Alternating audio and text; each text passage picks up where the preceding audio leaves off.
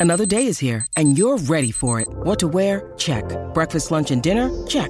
Planning for what's next and how to save for it? That's where Bank of America can help. For your financial to-dos, Bank of America has experts ready to help get you closer to your goals. Get started at one of our local financial centers or 24-7 in our mobile banking app. Find a location near you at bankofamerica.com slash talk to us. What would you like the power to do? Mobile banking requires downloading the app and is only available for select devices. Message and data rates may apply. Bank of America and a member FDIC. Hey guys, how's it going? Welcome back to another video. Now, this is only a theory and it's not canon, of course, but I'm going to try to pull a lot of stuff from canon and legends to support my theory. You know, hence the channel's name, Star Wars Theory. I think it's pretty odd that Qui Gon, arguably the best father figure for Anakin, even stated by Dave Filoni, could have reached out to him at least once during his life as Vader, but never did. Don't you think the very man who brought Anakin into the Jedihood, into this world, so to speak, of Force users and Jedi and Sith, would feel a bit responsible or compelled to course correct him on a better path? Surely once he saw what Anakin had become, which we know that he knew, and this is coming from the Dark Lord Rise of Darth Vader novel, in a video I also just recently released. Now, it would make sense that he'd try to speak to Vader and tell him this isn't the way. I feel Qui Gon shared a special bond with Anakin, that he was the closest thing to a father to him, and I think Anakin respected him far beyond any other Jedi, especially Obi Wan. Anakin's respect for Obi Wan was because of Qui Gon, and of course later it developed into their brotherly friendship.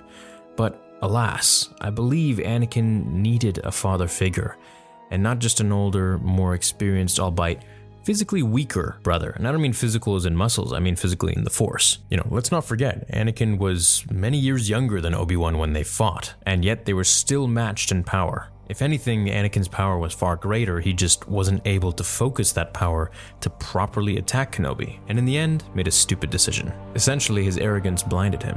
So, why didn't Qui Gon ever reach out to Vader? Well, if we ignore the fact that maybe Qui Gon felt it's the nature of the Force to deal with Anakin now, and he mentions this to Obi Wan in the Rise of Darth Vader novel by James Luceno, I could say Vader was now in the dark side and that part of him that was Anakin was subdued so greatly that trying to reach Anakin would have been like trying to speak to someone on land from under the sea. You might think it would be impossible for a Darksider to be receptive to the voice of a light side Force ghost, but in the Legends comics, Luke was actually able to torment and totally troll Cade Skywalker, who had fallen to the dark side. Luke would show up persistently to try and persuade Cade to turn back to his Jedi ways, and Cade actually ended up taking death sticks regularly to subdue the force that he had within him, to subdue his abilities, and pretty much cut himself off from the force in order for Luke to not be able to reach him. So we could also say, I guess, maybe Luke was doing this in The Last Jedi. Now, of course, while these comics were made after the original trilogy and Qui Gon was made for the prequels, it can still be debated in universe why this didn't happen, or why it could or couldn't happen in the Kenobi show. Qui Gon reaching out to Vader and Kenobi would be really intense. It would create doubt within Vader. It would cause him to really question his actions going forwards. I believe Qui Gon could reason with him and tell him that what he has done is in the past and cannot be changed, but his future can. This is not the Anakin he met on Tatooine. This is some twisted and sad delusion of that image.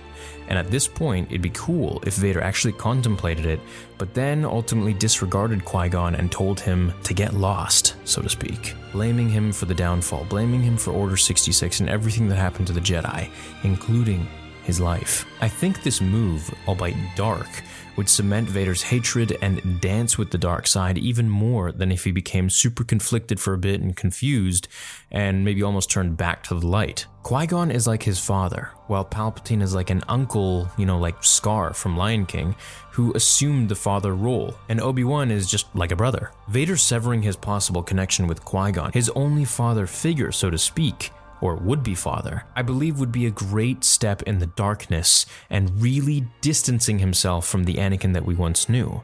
I believe that this is what the show will ultimately need to do in the end for Anakin and Vader's character to show us the character evolution that Vader takes, you know, further and further away from the Anakin that we knew in Revenge of the Sith and closer and closer to the Vader that we see in Rogue One and A New Hope. Because at this point, he's still, you know, halfway. If he's fully converted to the dark side, let's say, you know, with 0.1% of Anakin in there somewhere, in A New Hope or Rogue One, which are around the same time, then we could say that during the Kenobi show, which is only 10 years after Revenge of the Sith and 10 years before A New Hope, then he's really just kind of in the middle. He's only half as dark as he will be later on in the movies. So, if that means he's half as dark, then he's half as light, which should mean that Anakin is still much more prevalent at this point than in Rogue One. Now, one power that Anakin lost entirely was his most prominent power of all, which was to see into the future. He lost this one on Mustafar after his battle with Obi Wan. If this wasn't taken away,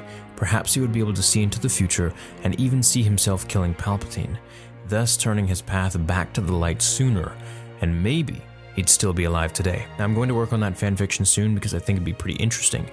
But I also believe that if he was able to see into the future, then perhaps it would be partially skewed and confuse him maybe even more. It's not like he really got to see the accurate representation of why Padme died in childbirth. It was really his fault. She simply lost the will to live. And if he had seen a little bit of the reason as to why those events happened, instead of just getting triggered by those events and those images in his mind, then he definitely would have been able to make some more calculated and reasonable choices and not fall to the dark side so easily. Or, like some people say, you know, so quickly at the end, which was really a build up, you know, his whole life, even before he met Qui Gon. I'm sure he was probably using some dark side emotions towards Watto or something like that.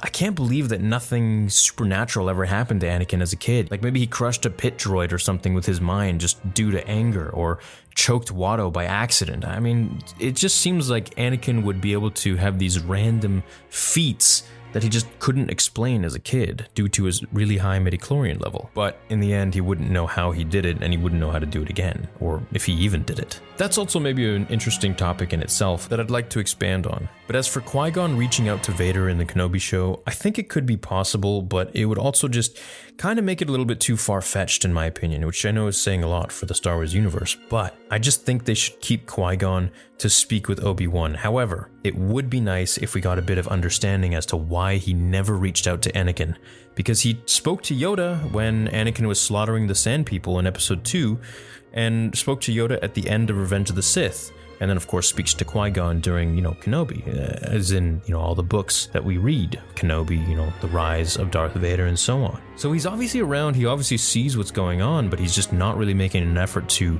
try and commune with Anakin. And so is that because he's fully in the dark side or 99% in the dark side now? Or is it because he believes that Anakin just needs to follow the will of the Force and the Force will decide Vader's fate from here? But he must feel pretty devastated. He must feel pretty broken as for what has become of the Chosen One that he so wanted everyone to train and accept into the Jedi Council. Let me know what you think about this down below. Would you like to see Qui Gon speak to Vader in the Kenobi show? How would you like Vader to respond? Do you want him to be receptive of it and to be like, oh, Qui Gon, I missed you. Why were you not there for me? Or do you want him to be completely shut down and cold and stonewalled? Let me know down below. Make sure to check me out on Spotify, Amazon Music, and Google Podcasts. New podcasts up every single day with exclusive ones every single week. I'll be holding some cool contests over there, so if you want to enter, make sure to check those out regularly because they'll be dropping soon. Thanks for listening, and I'll catch you in the next one. Until then, remember, the Force will be with you always.